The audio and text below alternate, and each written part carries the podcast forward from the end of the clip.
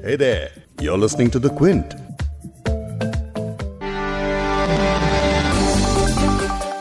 Coronavirus अब तक दुनिया भर में 32 लाख से ज़्यादा लोगों को अपना शिकार बना चुका है सवा दो लाख से ज़्यादा मौतें हो चुकी हैं ऐसे में इस वायरस पर काबू पाने के लिए साइंटिफिक रिसर्च और स्टडीज़ के पहिए हर देश में तेज तेज चल रहे हैं जरा सी कहीं किसी मुमकिन इलाज या दवा के कारगर होने की आहट सुनते हैं तो उससे आस जगने लगती है।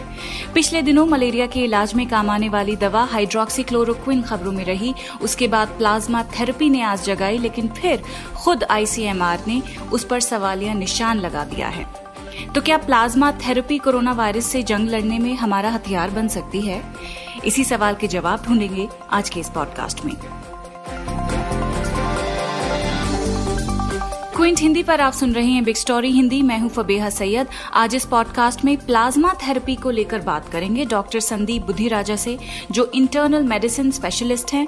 वो बता रहे हैं कि प्लाज्मा थेरेपी वैक्सीन से अलग कैसे है, जबकि दोनों का काम शरीर में बीमारी से लड़ने के लिए एंटीबॉडीज पैदा करना होता है।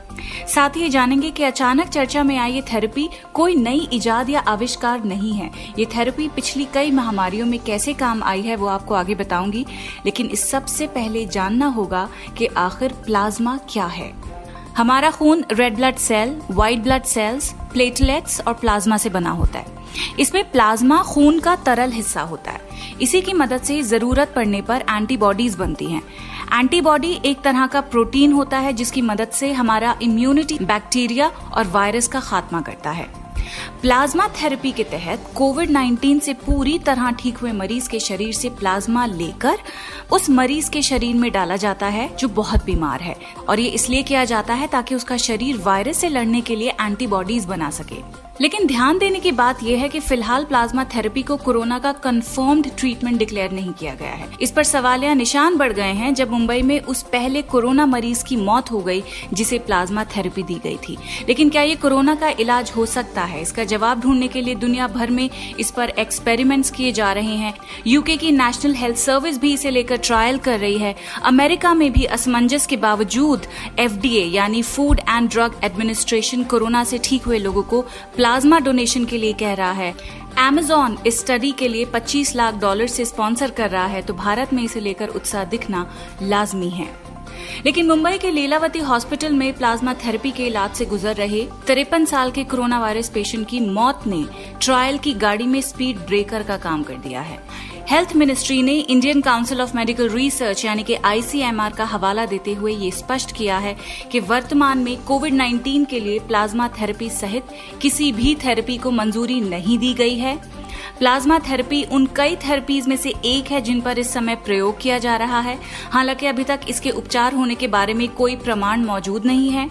भारत सरकार ने भी प्लाज्मा थेरेपी पर देशव्यापी रिसर्च करने के लिए आईसीएमआर यानी Indian council of medical research को कहा है।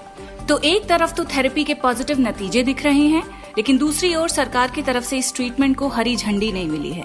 तो सवाल यह है कि अगर किसी पेशेंट के परिवार वाले चाहें तो क्या उस पेशेंट को प्लाज्मा थेरेपी दी जा सकती है या नहीं? यही बता रहे हैं मैक्स हॉस्पिटल के इंटरनल मेडिसिन विशेषज्ञ डॉक्टर संदीप बुद्धिराजा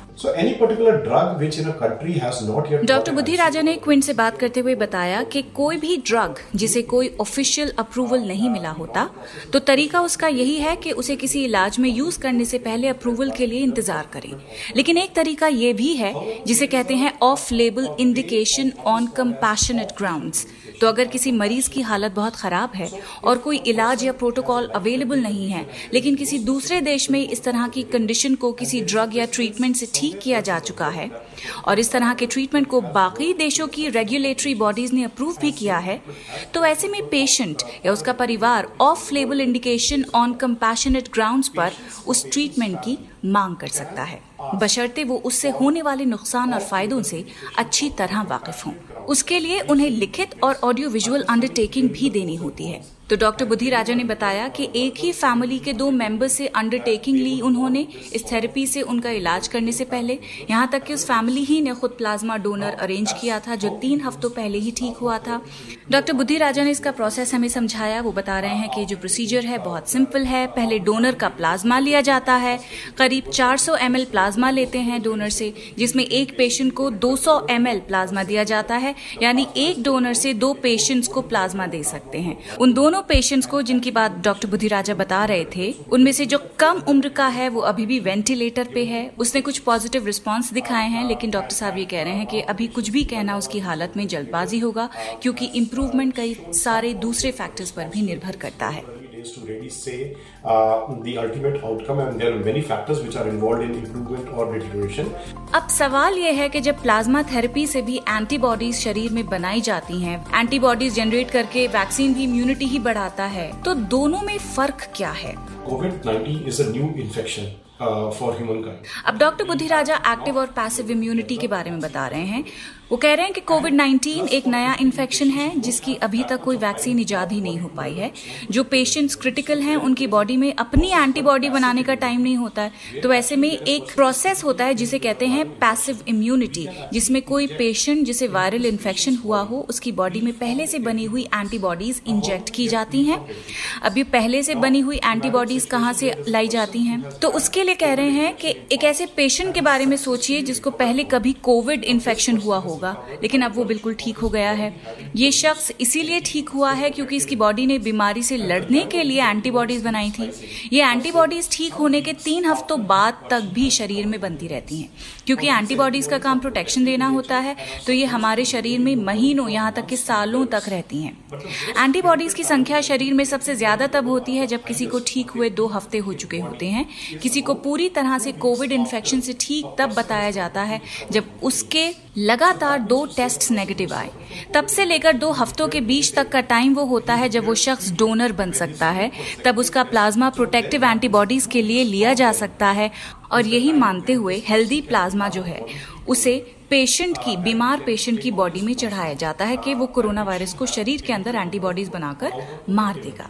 क्योंकि कोविड एक नया इन्फेक्शन है तो कोई डेफिनेट इलाज इसका अभी तक नहीं इजाद हुआ है। सब कुछ एक्सपेरिमेंट या ट्रायल की बेसिस पे हो रहा है। तो इसी अप्रोच के साथ दुनिया भर में प्लाज्मा थेरेपी को इस्तेमाल कर रहे हैं लोग। कई केसेस तो ऐसे भी हैं जिनमें प्लाज्मा थेरेपी की वजह से जो लोग वेंटिलेटर पे थे, उनकी हालत में सुधार आया है, वो भी ठीक होने शुरू हो गए। अभी तक ये ट्रीटमेंट सबसे ज़्यादा सेफ़ ट्रीटमेंट है। डॉक्टर साहब बता रहे हैं वो इसलिए है क्योंकि इसके कोई साइड इफेक्ट्स नहीं है और ये एक्सपेंसिव भी नहीं है। Number two it is not expensive plasma therapy को पहले भी महामारी के दौरान इस्तेमाल किया जा चुका है। 2003 का सार्स एपिडेमिक 2009 में H1N1 फ्लू में 2014 में इबोला के इलाज में भी प्लाज्मा थेरेपी का इस्तेमाल हुआ है। तो एक तरफ़ पॉजिटिव रिस्पांस दूसरी तरफ़ सरकार के निर्देश। क्विंट से बात करते हुए कई एक्सपर्ट्स ने ये भी बताया कि प्लाज्मा ट्रांसफ्यूजन के अपने खतरे भी हैं। मसलन एक्यूट रेस्पिरेटरी डिस्ट्रेस सिंड्रोम या सांस की बीमारी वगैरह से मरीजों पर इसका बुरा असर भी हो सकता है। इसीलिए एक्सपर्ट्स बार बार यही कह रहे हैं कि कोई भी दवा या इलाज लेने से पहले बहुत ज़रूरी है कि उसका साइंटिफिक एविडेंस सामने हो। क्योंकि कोरोना वायरस को अगर कोई मात दे सकता है तो वो है एक पुख्ता रिसर्च ना कि सिर्फ़ अंदाजे। इस पॉडकास्ट के एडिटर नीरज गुप्ता हैं और इसे प्रोड्यूस किया है फबेहा सैयद ने। अगर आपको बिग स्टोरी सुनना पसंद है तो क्विंट हिंदी की वेबसाइट पर लॉग ऑन कीजिए और हमारे पॉडकास्ट सेक्शन का मज़ा लीजिए।